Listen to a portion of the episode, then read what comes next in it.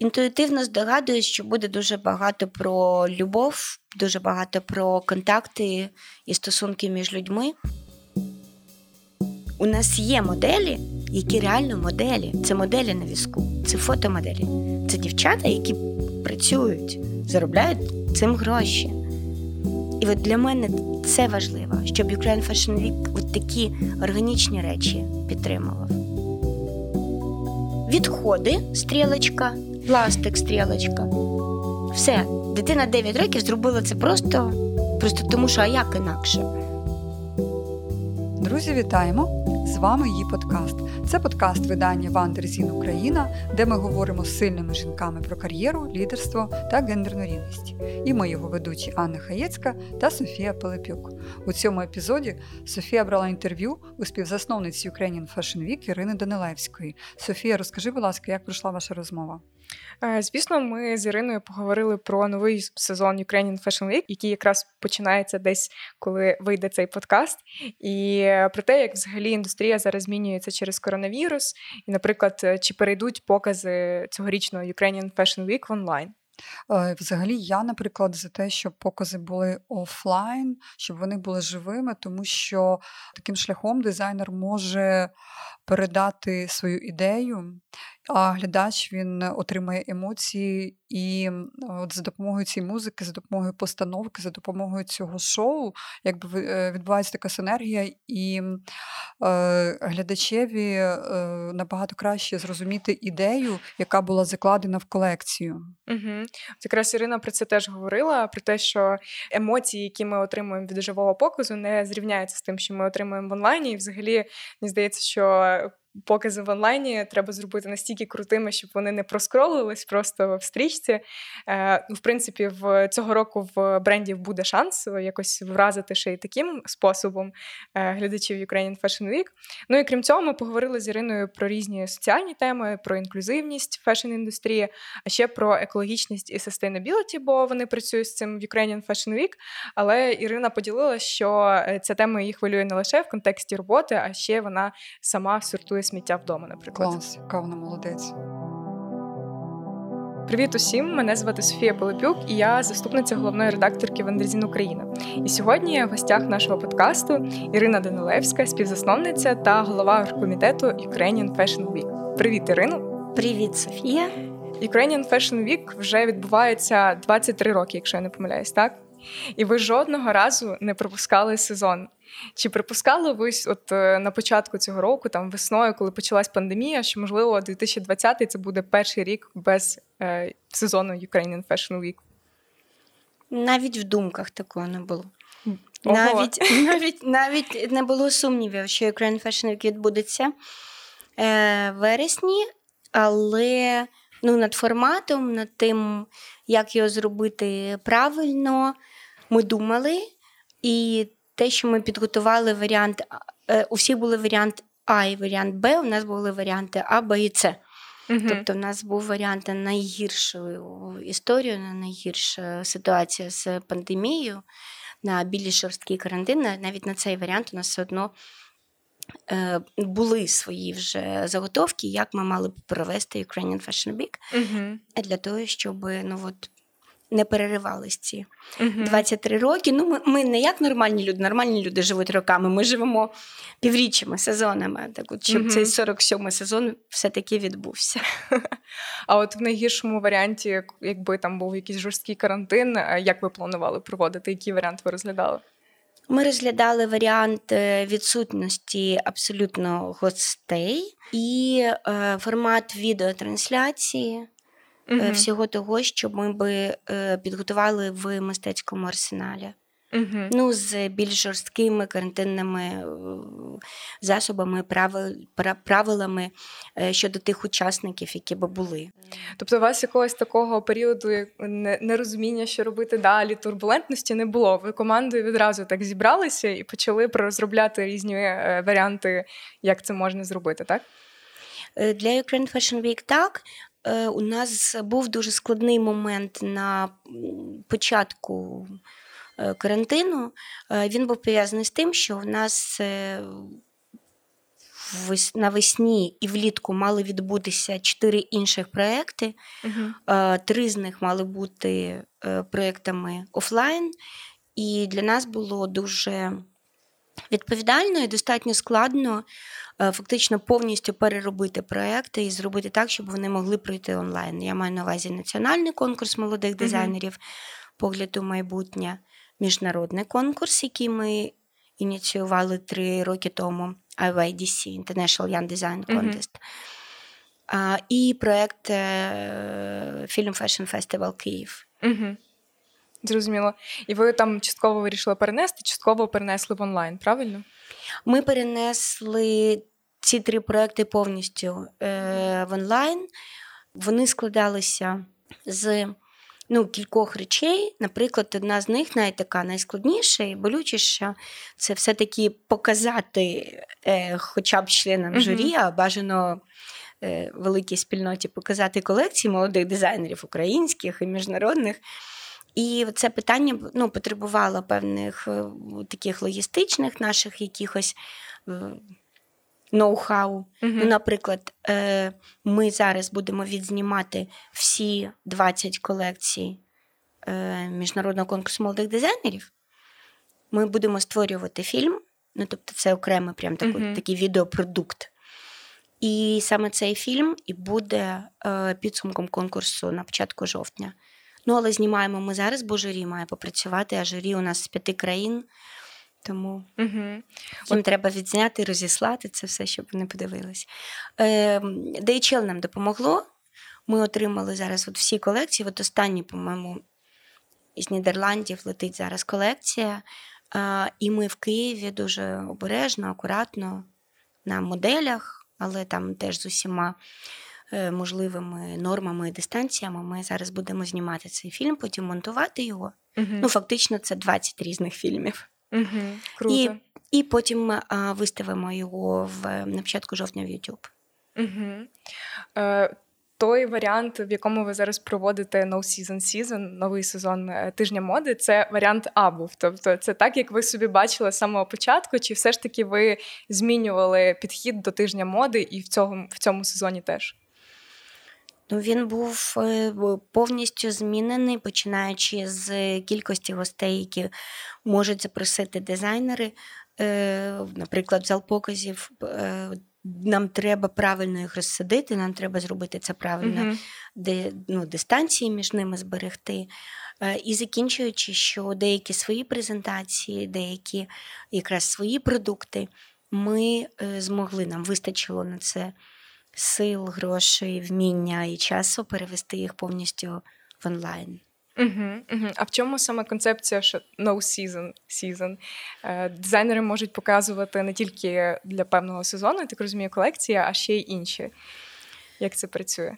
Найсмішніше це те, що ця концепція е, приведення сезону для mm дизайнерів вона взагалі була нами пророблена і переосмислена е, достатньо давно. Угу. Вона якраз не залежала від е, карантину і від пандемії.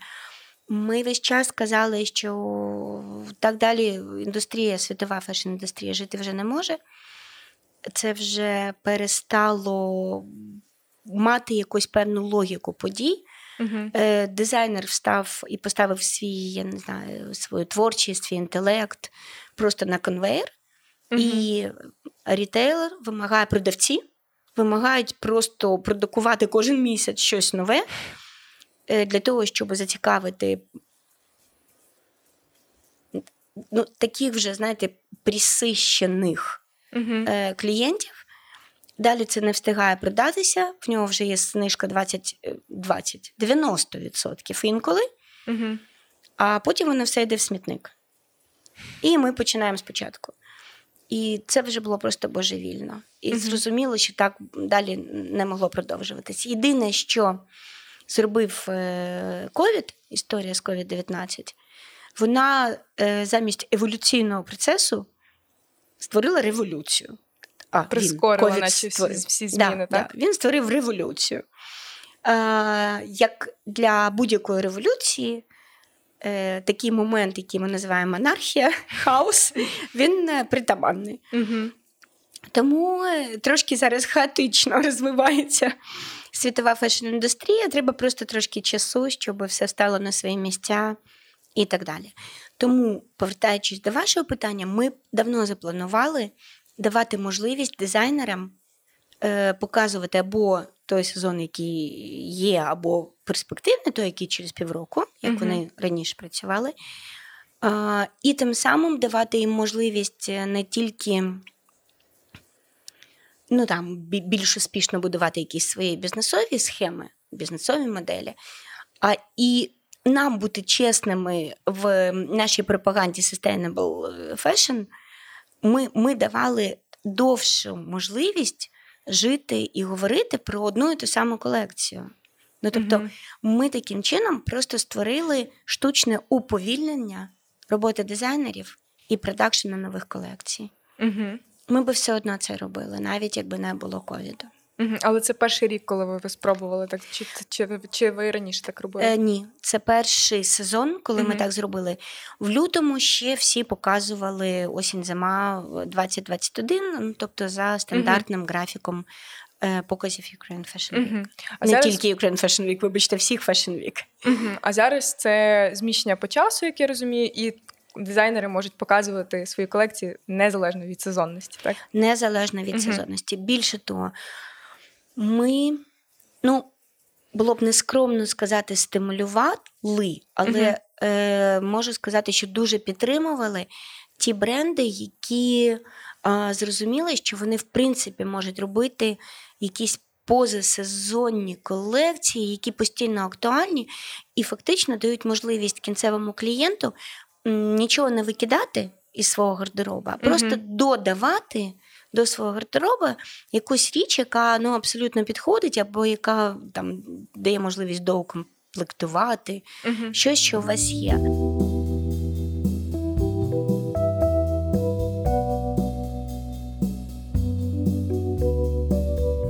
От до теми там екологічності і sustainability я би хотіла пізніше трошки повернутись. Але цікаво, що те, що ви розповідаєте, це дуже співзвучно до. Е, я думаю, що ви знаєте е, видання of Fashion, Вони десь під час пандемії запустили такі, як е, рух, не знаю, пропозицію сповільнити якраз моду, перепридумати фешн-календар і ну, якби змінити підхід до показів. І Цікаво, що ви якби на, на якійсь одній хвилі з ними. А От... ви знаєте, вибачте, Софія, mm-hmm. можна я вас переб'ю одну Да-да-да. секунду? Це важлива ремарка. Е, я так посміхалась е, на ваше питання щиро, тому що ми не просто з ними на одній хвилі, а у нас вже відбулася дуже цікава подія. Е, медіа не відреагували, ну це нормально, тоді було правда всім складно. По-моєму, крім бюро, крім бюро 24-7, тільки вони це помітили. Ми встигли опублікувати свою нову концепцію сезону за один день ну там годин за 12 до того, uh як Business Fashion сформулював і виставив е, оцю свою е, революційну ідею uh про, про зміни і так далі. І ми так між собою, командою, дуже з цього приводу там раділи і пишались тим, що uh ми навіть формально встигли їх випередити з хоча б з ну, формальним оголошенням. uh От е, повертаючись до е, яких змін концепції щодо показів, ми вже зачепили перед записом тему того, наскільки е, реально е, перевести все в онлайн і там проводити віртуальні покази.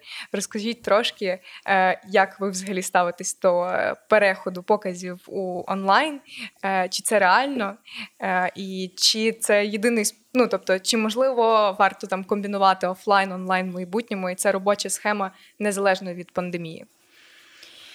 Я на цю тему можу говорити роками. Е, Тому я я зараз спробую ну, прям включити своє журналістське минуле і бути дуже дуже конкретною і е, достатньо лаконічною. Пункт перший. Для того, щоб зробити гарний онлайновий продукт, потрібні гроші, час і вміння.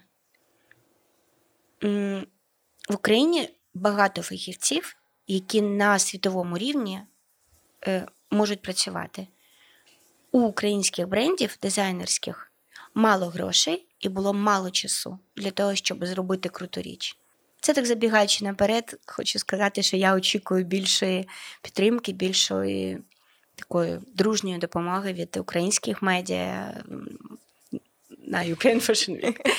Ну от, так от перше, гроші, час і вміння. Друге, ем, кожен раз, коли дизайнер показує свою колекцію в будь-якому форматі, це шоу, це презентація, це онлайн відео, ем, це якийсь абсолютно там крутий діджитальний продукт, да, віртуальний. Він має розуміти, і він розуміє, навіщо він це робить. Одних, Одним з таких важливих ем, критеріїв, навіщо він це робить, є подальша робота медіа і інших ну, медійних ресурсів з цим продуктом.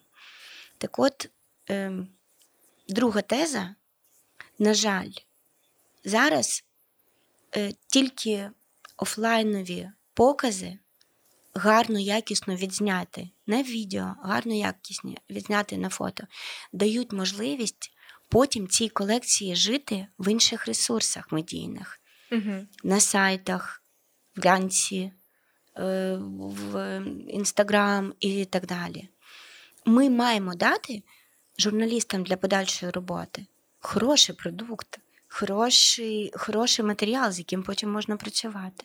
Угу. І ми це зараз гарантуємо тим брендам, які будуть показувати шоу.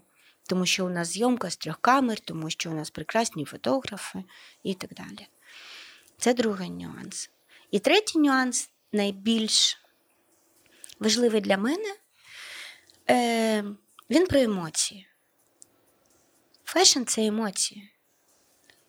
Дизайнерський одяг це не хліб. Він продається тільки на на емоції. Ти не купуєш його, тому що він тобі ну, категорично, абсолютно необхідний. Ти купуєш його тільки тоді, коли є певна емоція, яка спонукає тебе придбати ту чи іншу річ. І от тут дуже важливо як дизайнеру представити колекцію так, щоб викликати емоцію. Я зараз дуже багато говорю про споживчий песимізм, і я розумію відповідальність дизайнерів і відповідальність Ukraine Fashion Week для того, щоб цей песимізм перетворити на оптимізм. Щоб люди після Ukraine Fashion Week отримали хороший настрій, от просто от по-простому хороший настрій і емоційний е, поштовх для того, щоб зацікавитись колекціями, придбати mm щось або просто про це говорити, цим насолоджуватись і так далі. mm А споживчий песимізм мається на увазі, що люди зараз не хочуть нічого купувати е, через якийсь е, просто сумний настрій, чи через те, що е, там якась фінансова криза, і люди менше витрачають грошей. І фінансова криза також, mm але е, я зараз наводила цей приклад і використала цей термін для того, щоб розказати про емоційний стан mm-hmm. людей. З одного боку, це прекрасно, це дуже sustainable. Так? Тому що ну, ми е, задумуємося, чи варто нам зайв, зайва річ в гардеробі і так далі. Але з іншого боку, це і таке емоційне виснаження, які, які є. А мода, як і будь-яке мистецтво, має подарувати людям хорошу емоцію. Угу. Тобто від Ukrainian Fashion Week хочеться очікувати вам, що він як начебто да, струсить трошки людей так. і ну, якби поверне їх до думки, що треба купувати в українських брендів. І От на рахунок цього в мене все одно трошки песимістичне питання е, через те, що цього року продажі в принципі е, падають і не тільки фешн-індустрія, а в принципі. Е, як це вплине на українські бренди, і чи очікувати нам якоїсь там хвилі там умовного закриття частини українських брендів, чи буде якісь, не знаю, відсіювання через те, що люди будуть купувати тільки те, що їм реально потрібно? Безумовно, очікувати на закриття якихось брендів. Це безумовно. Це притаманно будь-якій кризі. Угу.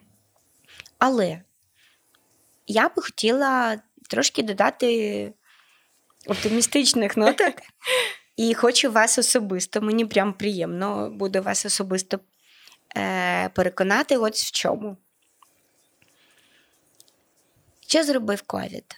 Він показав, що великі бренди, у яких дизайнер знаходиться в Нью-Йорку, менеджмент в Парижі, продакшн в Пакистані, ну і так далі.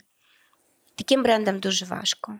Їм дуже важко було робити навіть елементарні речі, навіть координувати свою роботу. Угу. І в цей час ця прекрасна локальність українських брендів, коли тут в Україні є дизайнер, є його команда, є його продакшн. Ну так, нема тканин, да? від тканин залежали, але ну, логістика працювала. Е, всі доставки, всі поставки працювали. Як тільки, Якщо тільки не закривалась фабрика, яка виробляє ті тканини, які uh-huh. ти хочеш. От тут якраз нам з вами і пощастило. Е, Українські бренди не, не такі великі, не такі важкі по своїй конструкції, uh-huh. по своїм зв'язкам всередині команди.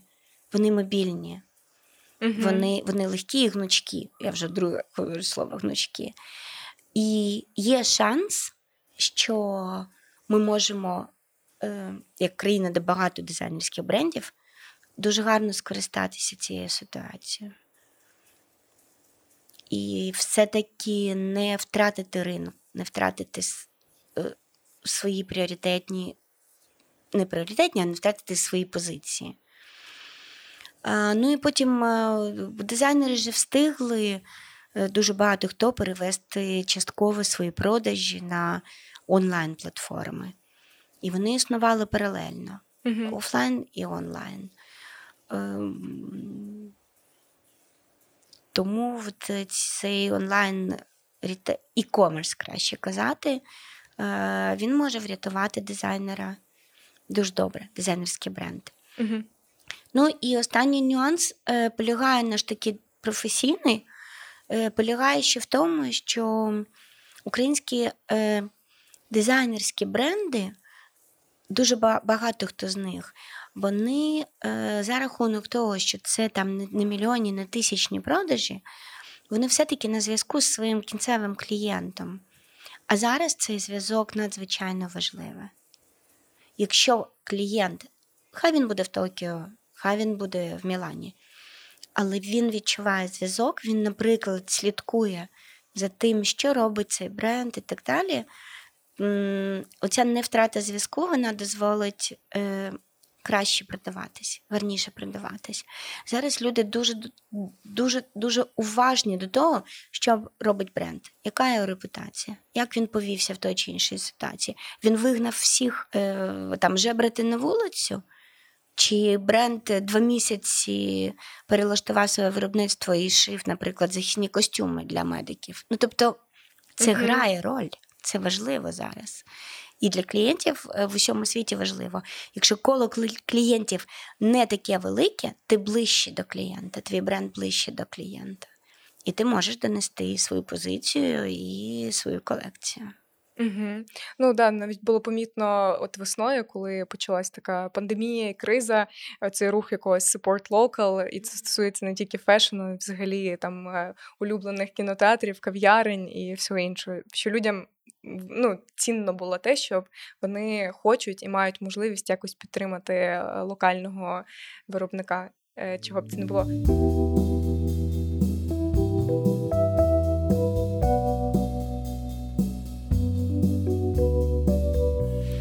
Би дуже хотілося з вами поговорити про різні е, соціальні питання, які дотичні до фешн-індустрії. Е, ви там часто в інтерв'ю і в різних виступах розповідаєте, що мода вона дуже соціальна і вона дуже швидко реагує на якісь зміни в суспільстві, болючі теми. Як ви думаєте, про що буде цей сезон Ukrainian Fashion Week? Е, які теми будуть представлені дизайнерами?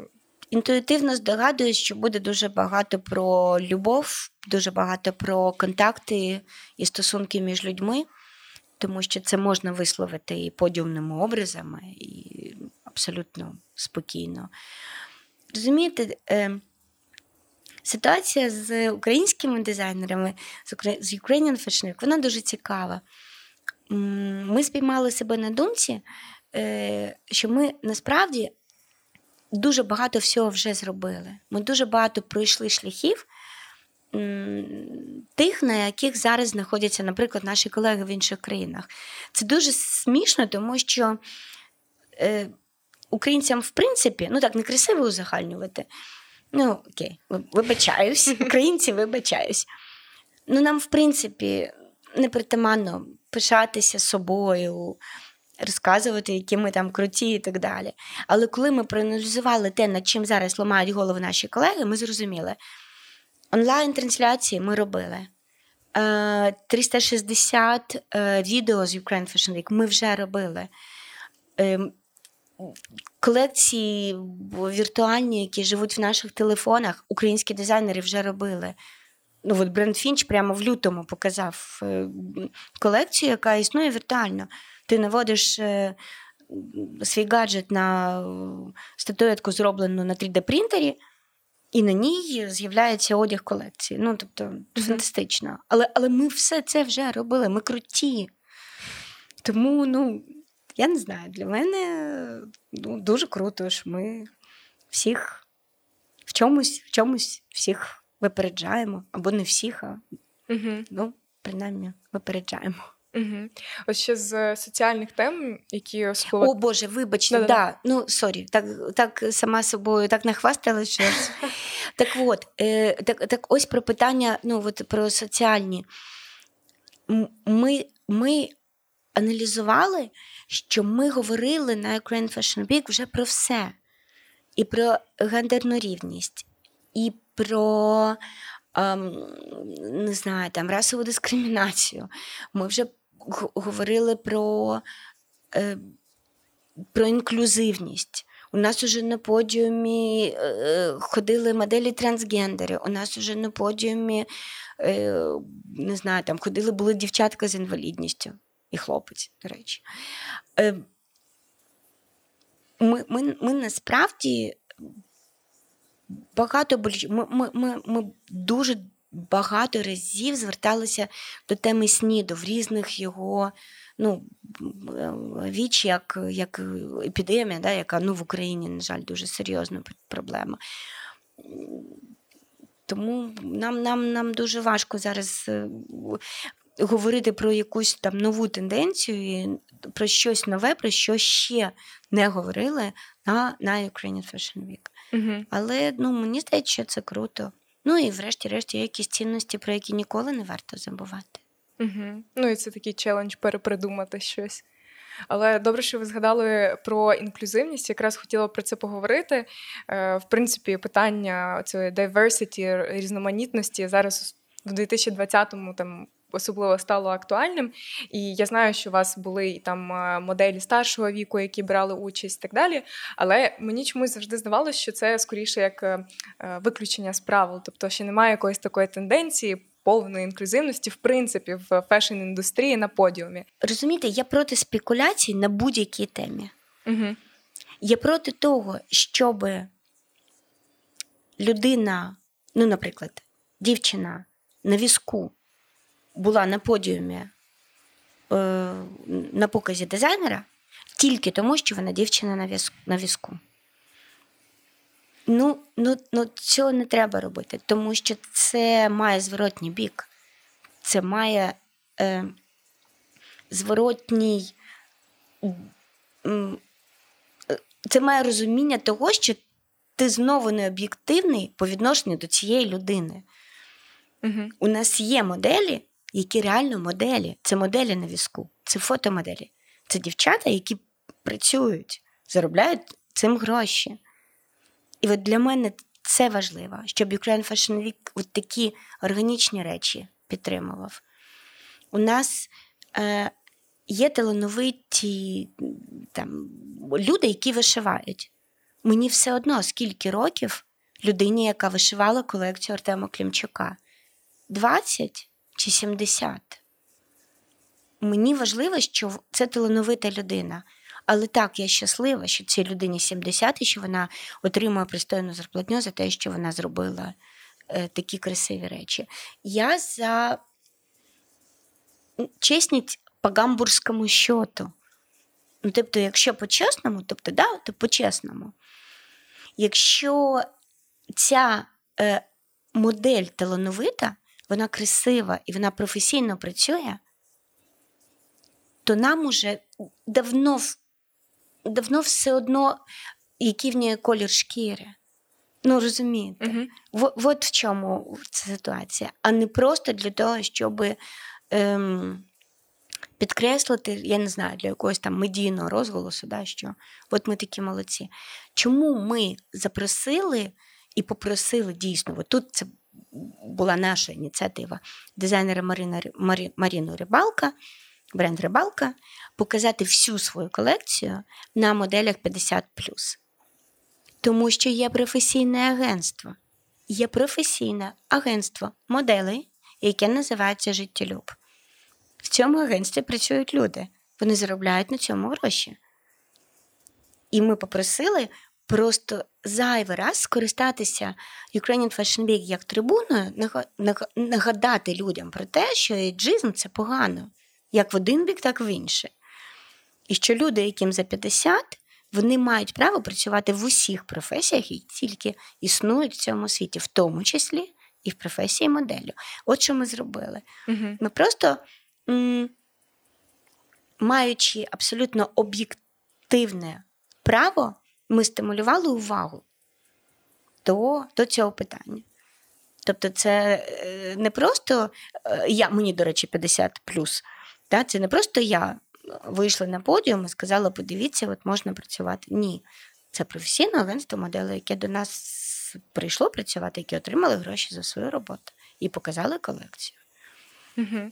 Ну то да, є така межа між тим е, там Мені здається, все все в яких цінностях ми висвітлюємо цю тему, бо там зараз е, хайпово бути феміністками, чи ми висвітлюємо цю тему, тому що ми дійсно хочемо якось підтримати це все. Угу. Ось. І, тому, і тому, коли ти вправду вважаєш, щиро вважаєш, що люда має, людина має право на, ну скажіть мені щось, я не знаю, там, на будь-яку сексуальну орієнтацію, то.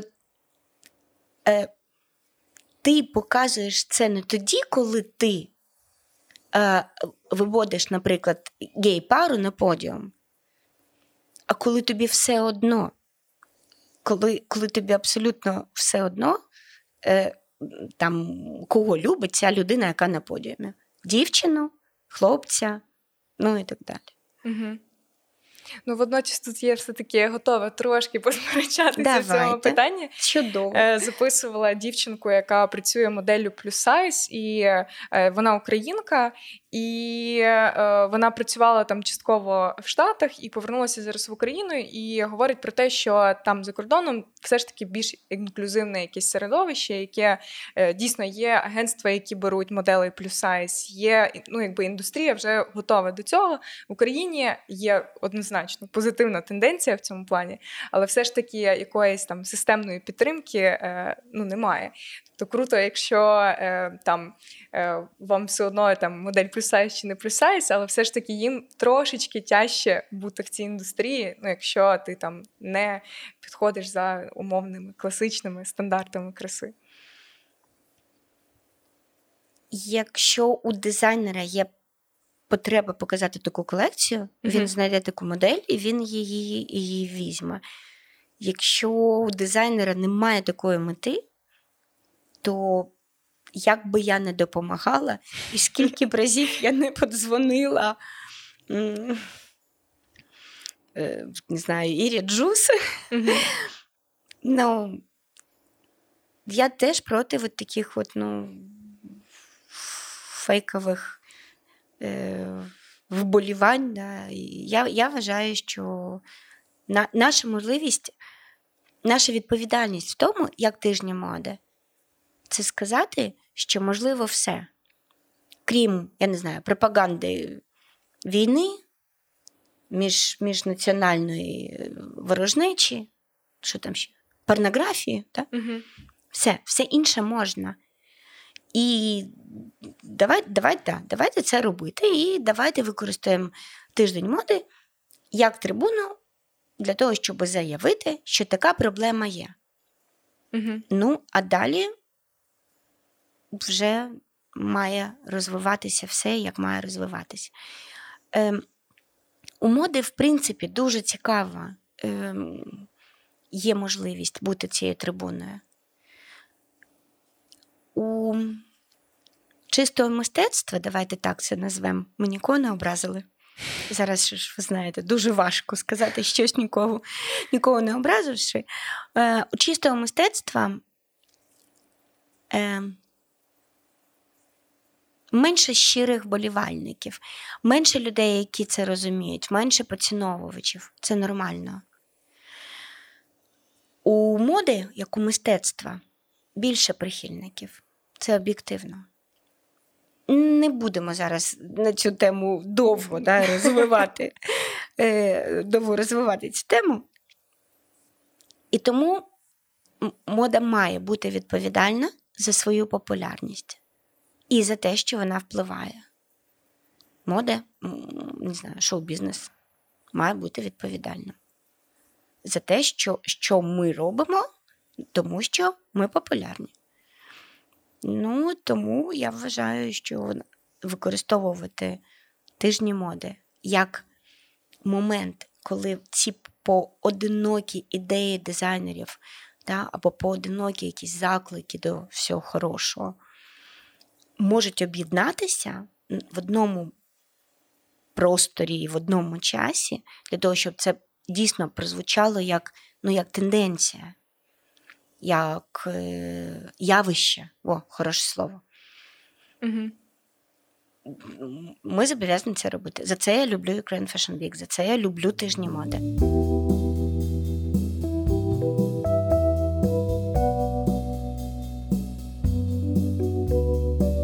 От одна з таких соціальних тем, з якими ви яку ви пропрацьовуєте в Ukrainian Fashion Week, це вже екологічні sustainability, про яку ви згадували.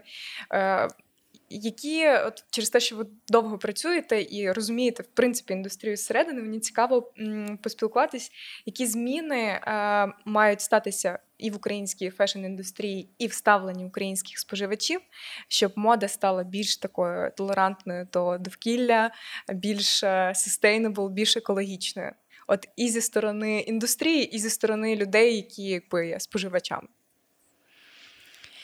З боку споживачів все дуже просто. Вони мають нарешті починати цікавитися, що відбувається з брендом, річ якої я хочу придбати. А яка історія у цієї речі? А Наскільки вона якісна для того, щоб жити довго? Або, можливо, вона зроблена за якимись новими технологіями, а можливо, вона несе в собі ще якусь вартість, е, крім своєї матеріальної вартості.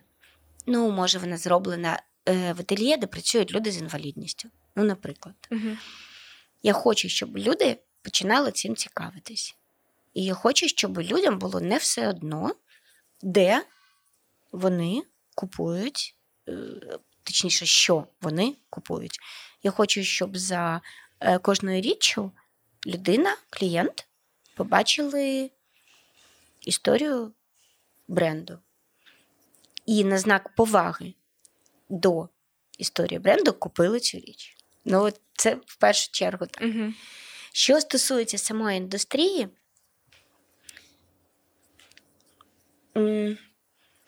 ну, людина, людина дуже, дуже, дуже любить стереотипне мислення. А ми взагалі з вами живемо просто в країні стереотипів. І Це просто якісь це для мене найбільша, мабуть, складність мого життя, найбільший виклик мого життя ламати стереотипи. Мені дуже важливо, щоб е, будь-який дизайнер, який працює в власному бренді або працює на інший бренд, розумів, що за словом sustainability є насправді дуже-дуже дуже багато шляхів і багато е, можливостей встати на цей правильний шлях. в нашому проєкті Action Sustainable Fashion ми зібрали 9 дизайнерів, 9 історій, 9 амбасадорів. Не тому, що нам хотілося, щоб показати побільше талановитих, гарних і розумних українських дизайнерів. А в першу чергу тому ми їх збирали, знаєте, як як, як намистини, от як перли збирають намисто. Тому що ми хотіли показати, що ти можеш почати з переробки старих джинсів і пошиття нових крутих джинсів, якими захоплюється весь світ, як Ксюша Шнайдер. Або ти можеш почати з переосмислення традицій і намагання зробити красиві речі, які будуть довго жити в твоїй сім'ї, які стануть твоєю сімейною традицією. Це от ідеологія Гуня Project проєкту. Ми говорили про абсолютно технологічні речі, бо sustainability – це нові технології. Це дуже важливо використання нових технологій. І ми розказали історію про очіс, про оправи окулярів, які mm-hmm. зроблені з кавового жмиху. Це те, що взагалі йде в смітник. А а, а, а у нас воно йде не в смітник у нас в Україні. Ну, З цього робиться окуляри, ну, оправи, які продаються по всьому світу. А з іншого боку, ми говорили, наприклад, про трансформери. Так? Про те, що Ірина Джус робить речі-трансформери, які дозволяють тобі одну і ту саму річ використовувати як як абсолютно різні там елементи гардеробу. І весь час її там оновлювати. Да? Там 3, 4, 5, 6 варіантів оновлення. А купив, а потім і викинув ти тільки одну річ. А якщо ми говоримо про конопляне виробництво, да, речі з коноплі, ми взагалі розуміємо, що на відміну від синтетичної футболки, яка буде або спалена, що жахливо для екології, або буде там 200 років да, лежати десь, то моя сукня з коноплі, вона просто ну, там, за рік, наприклад, да, ну, вона просто згниє в землі, да і все. І перетвориться на Добре. добрива. Розумієте, що для нас було важливо? Показати, що головне почати. Прям як ця, я не знаю, в якій це релігії, в даїзмі. Зроби перший крок. Ми дали 9 прикладів, як можна зробити цей перший крок. Що робить Артем Клімчук? Він ніколи не викидає браковані тканини. Він е, сприймає дірку в рулоні тканин, які він е, купив. Він сприймає це як е, дизайнерську фішку. Він її вишиває, обшиває е, і так далі. І і все. І це стає ну, як дизайнерський виклик, да? але він нічого не не має проти використати там тканину, яка там не так пофарбована і так далі. Що робить е, там Іван Фрилов? Крім того, що кожна його колекція це в першу чергу соціальний заклик, якийсь, да, соціальне гасло. Все, що до, е, все, що е, більше, ніж там 5 сантиметрів, це все йде в виробництво. Тому що якщо з цього не буде пошита сукня, із цього буде пошита куртка. Якщо не куртка, то сумка. Якщо не сумка, то рукавички ну і так далі. Або кишеня для іншої сукні. І він, і, і це також не викидається, і це також не засмічується. Ну, Мені, мені здається, що українські дизайнери вже розуміють, що вони е, ну, по-старому вже не можна. Не тому, що в них має не тільки тому, що в них як у громадянина, у людини планети має совість е, заговорити. А ще й тому, що мене трошки часу, і клієнт не купить річ просто так. Він захоче зрозуміти, що далі буде з цією річчю, як вона була зроблена, в яких умовах, чи були гроші заплачені швачці, яка шила цю річ чи як е, в Індонезії да, за цю футболку було заплачено там 5 центів 13-річній дитині. Я вже дуже трагічно да, почала. Всі вже такі, боже, все більш ніколи не куплю в мас-маркеті білу футболку. Е, тут просто є ще е, дискусійне питання. Я розумію, що якби відповідальність лежить і на індустрії, і на споживачах. Але ем, завжди є тема платоспроможності середнього ну, не знаю, середньостатистичного українця. Наскільки він, в принципі, може бути sustainable? Наприклад, як би мені не подобалася концепція Ксюши Шнайдер і їхній е, одяг, і їхні джинси. Е, ну, Для мене це, навіть якщо я захочу придбати, це буде там якась особлива річ, виключення з правил. Це не будуть мої там, не знаю, джинси на кожен день.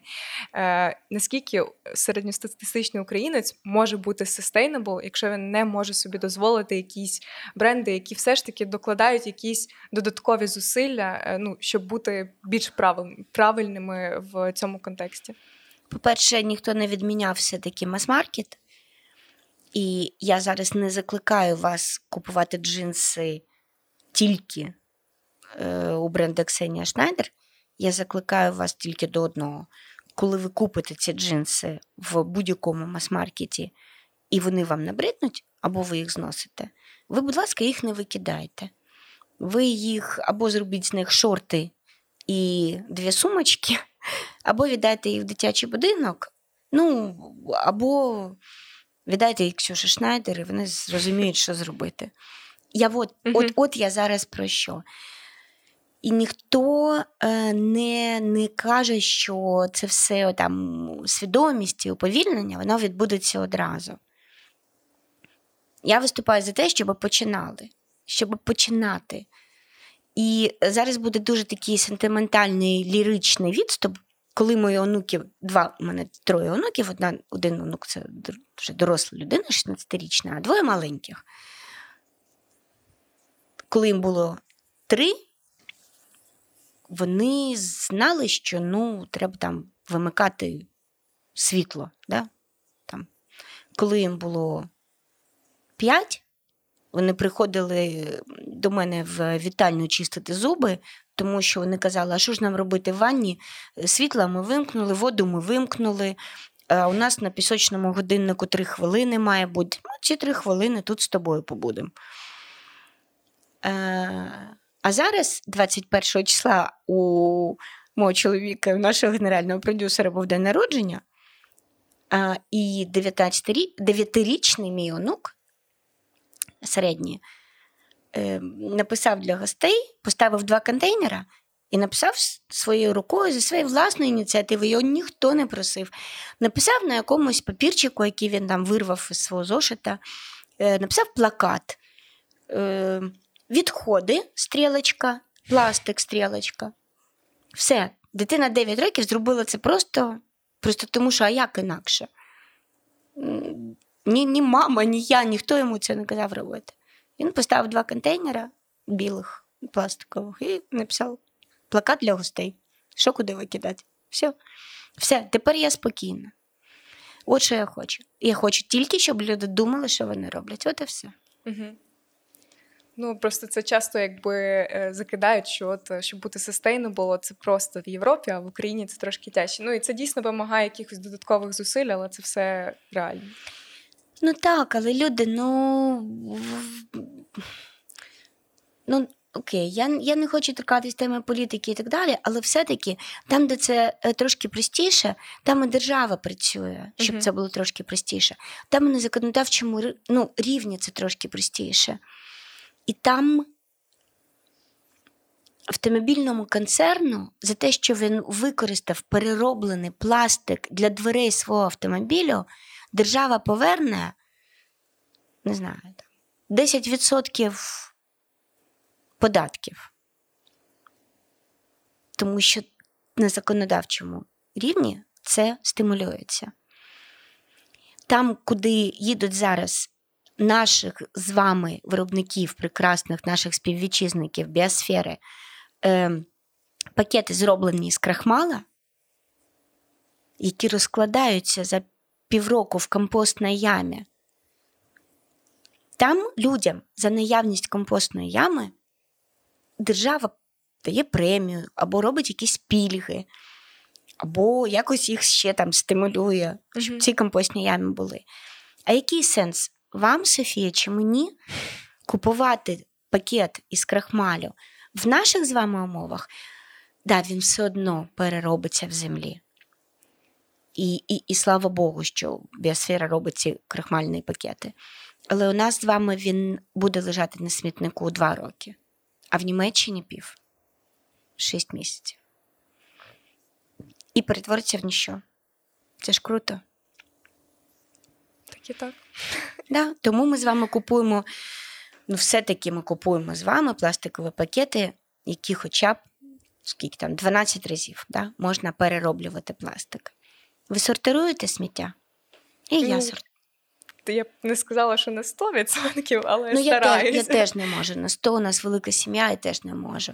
Але хоча б я знаю, що ну, ті пля... там, пластикові пляшки, які ми там окремо миємо і там зберігаємо, що це також потім переробиться і піде на той ж самий пластиковий пакет. І так хоча б 12 разів. Ну, тобто... Угу.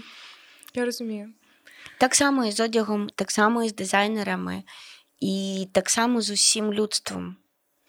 Ми просто всі мали б давно вже почати. Ми вже років 50 тому мали б почати. На жаль, ми трошки запізно схаменулися. Ще є трошки часу.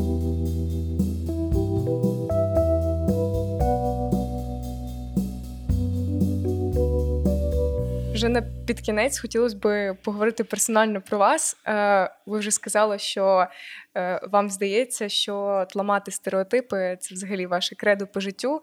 Які стереотипи ви ламаєте? Що вам хочеться? От що вас зачіпає, що вам би хотілося би змінити? Я дуже переживаю за моменти, коли якась дуже важлива річ, якась дуже важлива думка, якась дуже важлива, якесь дуже важливе явище. Через своє небажання або невміння оновлюватись, воно гине. Це занадто складно. Може, трошки більше контексту, я думаю, що. Я я, я дуже хочу, щоб цінні речі е, не не втрачалися тільки через те, що вони не вміють оновлюватися, бо хтось не вміє їх оновлювати. От і все. Я, Я спостерігаю постійно, як якісь милі люди, ну, Боже, я не знаю, ну якийсь дуже простий приклад. Їдуть кудись в село, знаходять там хату, яка ну, просто може загинути, вони її, ну, типу, зруйнуватись, да? вони її реставрують, е, вони докладають якихось зусиль, щоб вона жила, а потім там, я не знаю, ще ще роблять з цього якийсь бізнес, якийсь там екаторизм і так далі. Е, те саме відбувається ж не тільки з предметами, те саме відбувається і з явищами, і з ідеологіями. Я щаслива, що я зараз від вас поїду на форум в Український дім, де будуть говорити про символи. Мені дуже е, ну, прикро, що, наприклад, ну, там вишита сорочка, як сим, один із символів України, вона зараз у неї є друге життя, вона осучаснена, вона оновлена і політичною ситуацією, і дизайнерськими руками, головами, серцями, і так далі. А є якісь символи, які не можуть оновлюватися, які, які треба подумати, як їх оновити для того, щоб не втратити. Здається, в одному з ваших інтерв'ю читала, що е, у вас є е, ще. Ціль е, створити благодійний проект в майбутньому. Чи зв'язаний він взагалі з цією темою, якщо ви так ну, окреслили, що вас це прям хвилює, чи це буде щось інше на якусь іншу тему? Ні, це теж про злам стереотипів. Угу. Я я, я можу розказати, тому що, ну, на жаль, я все ніяк не не закінчу свою кар'єру в українській фешн-індустрії, не займуся. Е, цією своєю такою мрією. Е, він стосується також нашого стереотипу щодо літніх людей, і мова йде про те, що фізичний і інтелектуальний ресурс людей, які формально вийшли на пенсію, в Україні абсолютно не реалізований. Він абсолютно не запотребований. До до істерики, до сліз, як не запотребований. І справа не тільки там в е, волонтерах в американських е, аеропортах, які тобі там в свої 75 років мають час і натхнення, 20 хвилин пояснювати, що ти прийшов не е, в той просто термінал і за ручку тебе вести, садити в автобус там, і так далі. і так далі. А справа в тому, що я не хочу експлуатувати тільки час цих людей. І навіть не, не тільки їх фізичну можливість. Я хочу їхній досвід. Експлуатувати це некрасиве слово. Викор... Ну, як е, так, Викор... реалізувати. Реалізувати їхній досвід, їхні вміння, їхню мудрість, е- інтелект, ерудицію і так далі. І тому я хочу, щоб ці люди прийшли. От перший мій такий напрямок це в лікарні, в дитячій лікарні і вони могли би заміти, замінити хоча б на декілька годин цю маму, яка сидить прив'язана до своєї, на жаль, хворої дитинки, і у якої дуже часто вдома є ще одна дитина, якій теж треба приділити увагу. І я хочу, щоб ці мами мали можливість поїхати додому, прийняти душ. Полежати, відпочити, приготувати їсти, погратися з другою дитиною, поки я буду читати книжку її дитинці, яка в лікарні. І, і я хочу, щоб ці люди прийшли в дитячі будинки. Я хочу, щоб поки ми не е, взагалі припинимо цю історію з дитячими будинками, як з інституцією в нашій країні, е, я хочу, щоб ці люди були там. Не не знервовані і виснажені е, вихователі чи вчителі, а нормальні, круті, живі інженери, лікарі, балерини і так далі. З своїм досвідом. І, ну, от, от така моя мрія. Круто. Я дуже сподіваюся, що ми побачимо реалізацію вашого проєкту. І будемо на цьому завершуватися. Дякую Добре, вам. Добре, мені було дуже приємно і цікаво з вами говорити. Мені теж. Все, тоді почуємося ще. Так. До зустрічі на Ukraine Fashion Week, сподіваюся.